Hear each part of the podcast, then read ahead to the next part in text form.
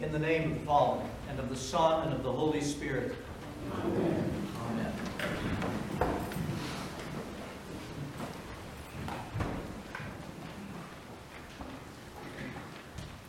Today we are given a very beautiful and a much needed Mass right here at the center of the penitential season and yet the beautiful season of Advent. I'm telling you, these last couple of weeks, since we've entered into Advent, I have been longing for and I have been craving for what the Lord offers us in this particular Mass. Because I tell you very honestly that this Advent has been quite trying for me. You know, some penitential seasons, in fact, every penitential season I find is uniquely different. It's a uniquely different experience. And it's that because every time we enter in to a penitential season, a grace-filled penitential season, our souls are in a different place. And our Lord Jesus Christ knows exactly where our souls are and what they need. And I know many of you who I've spoken to, this particular Advent has been a little rough. As our Lord not only, not only embracing the suffering of those around us, but also things within us that He's bringing to the surface. And so our Lord very deliberately, in each of the two penitential seasons, gives us a very interesting Mass right in the middle of those times. And I want you to notice some of the differences that you may have seen already and noticed in this Mass compared to the other two, the first two Masses in Advent. First, you're going to notice the Advent color candle that is lit on the third Sunday is a uniquely different color. The color is a lighter color. It's the color of rose. And the reason our Lord gave wisdom to His church to have that on the third Sunday is to lift our spirits at this time, in the middle of this precious season, to turn our gaze back to Him, to find encouragement, to find some oxygen again in the midst of this wrestling and this running that we're doing. You notice that the organ came back today for this one day. And it's only in this one day of Advent that the organ is played again to lift our spirits. Deacon and subdeacon, they're wearing once again their dalmatic and their tunicle when in normal penitential Sundays they would not have those on, just their albs. Notice even in the background, the creche has been put up and it is empty. But the emptiness of the creche is the greatest encouragement to me and should be for us because that emptiness is going to be filled. It is promised to be filled with the life of the incarnation. And even the name of this Mass on the third Sunday of Advent bears the name Rejoice. Today is a day where our Lord Jesus Christ is calling us to rejoice, and in doing so, to be strengthened by Him in our innermost being, to let our faith be grown, be grown towards Him for the completed work that He longs to do of healing our souls during this blessed season set apart from others, the season of Advent. What is this Sunday all about? If there was ever a Mass that communicates to us, that shows us just how intimately and how perfectly God knows the condition of each one of our souls and in every moment of our lives, this Mass communicates that to us. And it also shows us our Lord Jesus Christ's disposition toward us, even, I should say, despite the current condition of our souls and the weaknesses of our faith. You know, we've now been given two weeks. We've been two weeks into Advent, a season where our Lord Jesus Christ prescribes three things for the experience of Him which will heal our souls. He has prescribed that we fast, he has prescribed that we increase our prayer, increase our fellowship with God. And also, He has prescribed that we should see Him in the ones around us who have less and enter into His joy of providing for their needs. And by the way, in doing so, to greatly experience Him for our own salvation. He's asked us to do these three things. Now, don't raise your hand. But how many of you have done these to perfection throughout this season? I say don't raise your hands, because if you do, I'm going to have to see you for confession for priding yourself in your humility. Right? Of course, we haven't done it perfectly. I have not done it perfectly. None of us have done it perfectly. And even with the efforts that we have given, we've probably fallen short in some way of taking these prescriptions into ourselves that the great physician has given to us that would grant us, like we talked about last week, that incredible touch of the hem of his garment that would heal some things in our souls and make things right within us. But I want you to hear this. And this is what our Lord is communicating to us today, all of us. Jesus knew that you would struggle before Advent even hit. Jesus knew that you would even fail in some ways to reach out to Him and to embrace Him by taking into yourselves these three prescriptions that He would give us for such an experience of Him. This is a day, because of that, He calls us to rejoice, to take in, as I said, oxygen again, once again into ourselves, to get back up, to arise, and to walk the rest of the journey with our Lord through Advent. To remember that this very season and all of those grace filled prescriptions that He has given to us are given to us to have the healing experience of Christ our God in our lives, to experience Him as we fast, to experience Him with greater fellowship and the wonder of the fellowship we can have with the God who created us during this time, and to experience Him to experience His love, His provision, and His mercy in our care for others who have less. And by that experience, the Lord fully intends out of His heart that loves us to reorder our lives.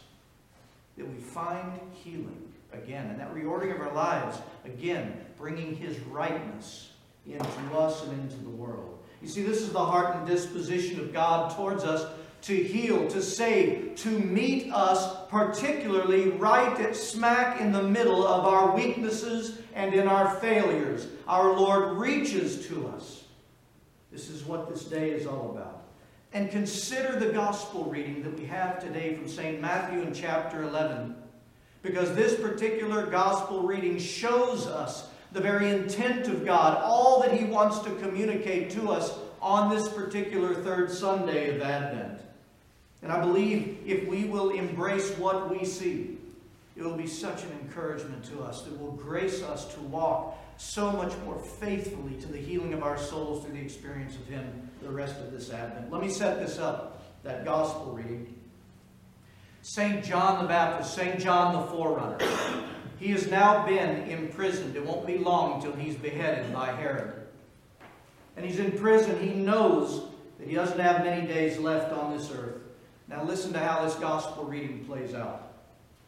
And when John had heard in prison about the works of Christ, he sent two of his disciples to Jesus to say to him, Are you the coming one, or do we look for another? And Jesus answered and said to them, Go and tell John, go and tell John the things which you hear and see. The blind see the lame walk. The lepers are cleansed. The deaf hear. The dead are raised up. And the poor have the gospel preached to them. I want to read to you what St. Theodore, Bishop of Mopsuestia in the late 300s, what he taught about that brief part of the gospel. He said, When John was about to die and join the departed, he sent them to ask whether Jesus was the one who was to come and free those who had been vanquished by death. In this way, the good news would not only strengthen his hope, but John's disciples would receive Christ's great hope in their own hearts. I want us to see this very clearly so that we receive the great comfort and exhortation and encouragement Christ wants to offer us where we are right now in this Advent. None of us would argue the great faith of St. John the Forerunner, who Christ called, by the way, the greatest of the prophets. And yet, even St. John's faith, though immensely strong, was not perfect.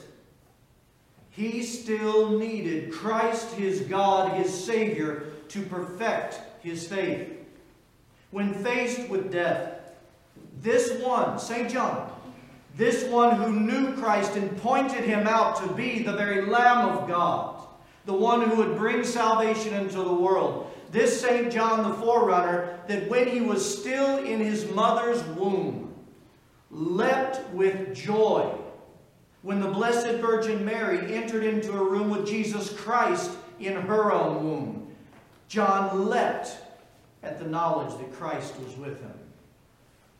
This same John, when faced with his own death, needed to reach out to Christ for comfort that can only come by Jesus truly revealing himself to John. St. John knew that his soul was about to descend to Hades and go there with the rest of the souls departed this life from Adam and Eve until Christ plunged into it and burst the gates in sunder. He needed to know that Christ was going to come for him that Christ was going to destroy death. He knew that Christ had come to do that. He needed to know that this was the Christ that was going to do that. And that Jesus would bring him with him to paradise. And our Lord Jesus Christ knew intimately John's struggles and any weak links that were in John's armor of faith. And he also knew precisely how to encourage blessed Saint John he knew how to reveal himself to him because he knew John's struggles. He knew John's wrestling. And John was wrestling toward him. And so he revealed himself to him. And when Christ revealed himself to him, as if, it, as if Jesus was saying to John, John, let your joy and comfort be fulfilled in me, and what I am doing, and what I will do. John, see me. The lame walk. The blind see. The lepers are cleansed. The deaf hear and the dead are raised because I am. I am the Redeemer of all things. Look at my redemption. I'm the salvation of the world. And know and watch that all those who are broken and disordered are being healed and reordered. Are you seeing his message to John and why John was needing it? Now, Christ knew exactly what to gift John with to strengthen him for the rest of the journey that John would have. I pray you're seeing yourself in that. We need to see ourselves. When we are weak and struggling, our Lord Jesus Christ knows precisely how to reveal himself to us to strengthen us for the continuing journey through the wilderness of life with him. Are you struggling? Ask yourself, are you struggling here in this Advent to believe that Christ, by your fasting, can meet you in that fasting and do the wonders of heaven for your salvation? Do you believe, or are you having trouble believing, that by increasing your prayer life, you can truly experience very real relational, I even said it, absolute relationship with Christ your God in this life? And are you having trouble trusting that if you give away that which is yours for someone who has less, that in that very giving you will experience Christ in full in the face of the one or the ones that you're giving it to? Our Lord Jesus Christ is telling us in the midst of those struggles to rejoice. St. John struggled too, and he knew his struggle. And St. John reached out to Christ, and Christ was faithful so that John could press on. You know what our prayer really should be at this point and for the rest of this Advent? It should be the prayer that the father of the demon possessed son offered up to Jesus Christ when he pleaded with Jesus for his son's release from the Gospel of St. Mark in chapter 9. Because it shows us the very struggle of St. John, the forerunner we're talking about today, and it shows us our own struggle.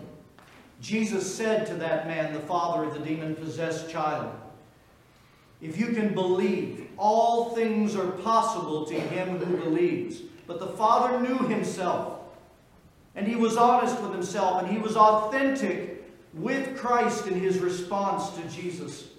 Because his response was this it says, Immediately the father of the child cried out and said with tears, Lord, I believe. Finish the sentence. Lord, I believe. My friends, you have struggled a bit. You might not have struggled entirely. You may not have struggled perfectly. But we've moved towards Christ, and even if we've struggled and failed, Lord, I believe. Help my unbelief. We need to rejoice today because if we have fallen short of fasting perfectly, or even if we have yet to begin to take that prescription into ourselves, rejoice and receive encouragement to begin now, to begin anew by grace, to experience Christ in that way. If you've neglected prayer, pray. Start. Reach out to God just as St. John did and ask Him to reveal Himself to you and to come in fellowship with you. If you've not given arms, uh, excuse me, alms, open your eyes to see and look around. I promise you, our Lord will reveal someone in need of whatever kind. And He will turn your attention, and through you, He will meet that need, and you will experience Christ in this season. It's as if Jesus is saying to us this this encouragement on the third Sunday of Advent. I already know that you have fallen short in your efforts. Get back in the game. Or just begin this adventure with me in Advent that I've provided for you. Offer me what you can, and you'll be in wonder at what I offer back to you because my heart is to give you everything. Rejoice, every one of you, St. John the Forerunners because I am reordering all things, and your healing and deliverance is at hand. In the name of the Father, and of the Son, and of the Holy Spirit. Amen.